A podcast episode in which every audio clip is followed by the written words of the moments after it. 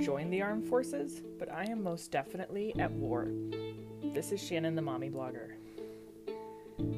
I am at war with myself, with the world, with Satan. I'm fighting battles as a Christian that I never faced as a non believer. But I'm also striving to be a beacon of light for Jesus, so of course I'm going to come upon some spiritual warfare. I'm not afraid of sharing my broken mess of a life to give Him glory, but I am deathly afraid of what the world may or may not think about it.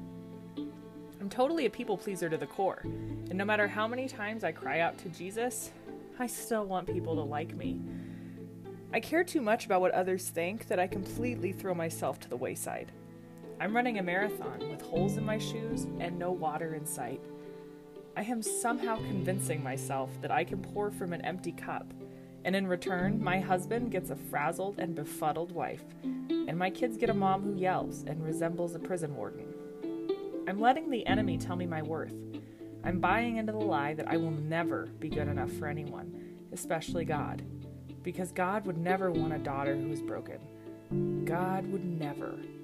That's the devil's favorite way to start a lie on fire in your heart and your mind. To whisper the words, God would never. You can fill in the blank with your own enemy design lie. Here's mine God will never accept me for me. I have spent the better part of the last 30 years trying to get people to like me. I was the social butterfly in every situation. I loved having tons of friends, and I would do absolutely anything and everything to be popular. If that meant changing my hair color and wearing the coolest clothes, then I was going to rock those blonde, chunky highlights and my Abercrombie jeans. I didn't care that I looked just like everyone else, a cardboard cutout of a person. I thought I was cool. But all of that stuff didn't change the fact that I was lonely. All of those pretty things that I wore on the outside couldn't convince me that I wasn't ugly on the inside. I tried so hard to get people to like me that I would compromise who me actually was. I would change my likes and dislikes to have friends and boyfriends that were nothing but toxic to me.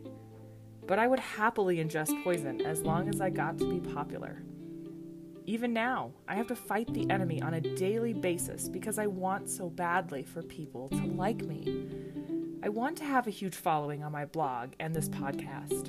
I want to speak to giant audiences about the glory of God, but I know for a fact that until I cure this people pleasing disease that ails me, the devil will continue to hijack my best laid plans. Do you too suffer from this people pleasing disease? Do you want to have the most friends, the most followers? Do you call yourself a Christian, but still care more about what the world thinks? Are you more concerned with the pretty picture you portray than the truth that you have buried inside? First of all, can we be friends? Because that's me too. We need to get through this together. Secondly, the cure for this disease that plagues us is Jesus. Let me tell you a little thing about me. I strongly dislike when people say that life does not come with an instruction manual. Uh, yeah, it does. It's called the Bible. Yeah, that living wellspring of scripture that may be collecting dust on your bookshelf? Yeah, that's the manual. The Bible offers refreshment for the soul, wisdom for the heart, joy for the spirit, and light for the eyes. It is filled with living, breathing testimonies of God's greatness. It is a biography of our Savior that reads like an autobiography of ourselves. We can find the answers to all of the questions in this holy anointed book. So when the enemy whispers you can run the race without God, no, that's a lie. Why? Because the Bible tells me so. John 15 I am the true vine, and my Father is the vine dresser.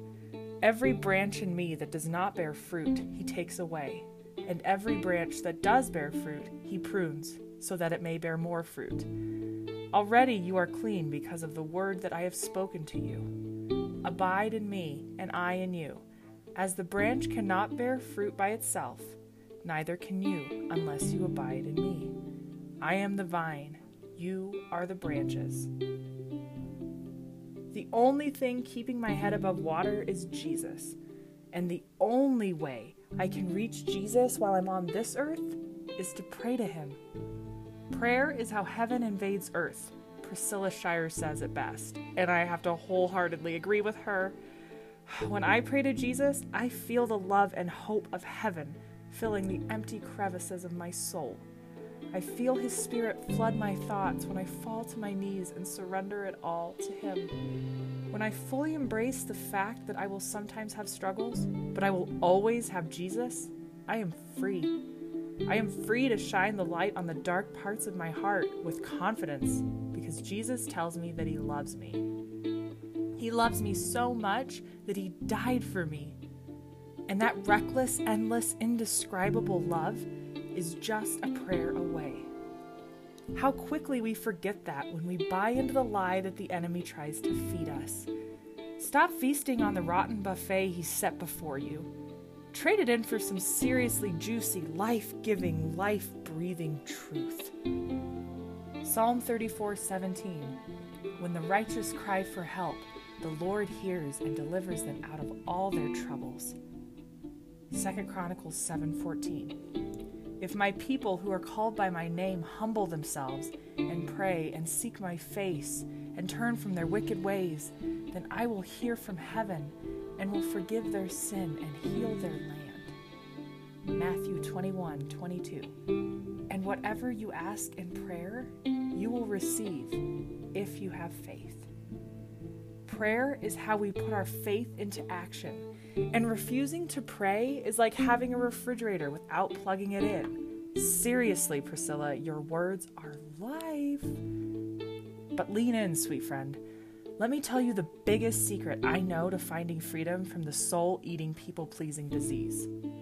It's kind of a bitter pill to swallow if you aren't used to it, but the reward is as sweet as sweet can be.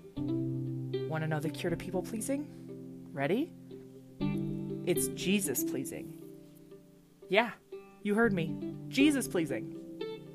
Take all of those thoughts you have about wanting people of the fallen world to like you and trade them in for some serious truth about how much Jesus loves you and likes you and everything in between. When you do that, you can pray for your enemies and those that persecute you. When you care more about pleasing Jesus than the world, you can rest in your faith and know that if Jesus overcame, you will overcome too. Jesus pleasing thoughts do nothing but good. They fill you with love and peace and joy. When you are filled with the joy of Jesus, you have no room for fear. You have no room for hate when you are filled to overflowing with God's love. Jesus pleasing means storm praising. Yeah, you heard me right. Giving Jesus the glory even when things are not going your way. Keeping your eye on the prize when your body tells you to throw in the towel. It's easy to love those who love you. Even Jesus says that. But the real sign of a Jesus following Christian is your ability to love those who hate you. That's where the freedom is found. That's the sweet spot in your journey with Jesus. Getting to that point in your walk when you can happily praise Him for the storms and trials in your life because you know that those earthly trials are building you up for heavenly treasures. This hardship you may be walking through could be setting you up for your destiny. We only get one piece of the puzzle at a time. Remember that. God sees it all. I don't know about you, but when I'm holding a sticky note with a letter on it, I'm going to trust the one who has a book in front of him. Don't let the enemy win. You've got this, soldier. Take up your sword and armor and fight the good fight. The prize is Jesus. Best prize ever.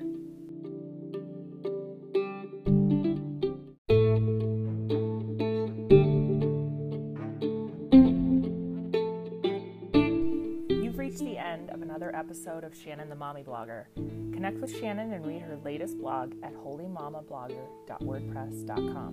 While you're there, sign up for Mommy Blogger emails and subscribe to this podcast and curated playlists on Apple Music and Spotify. Praying for you, sweet friend. See you on the next episode.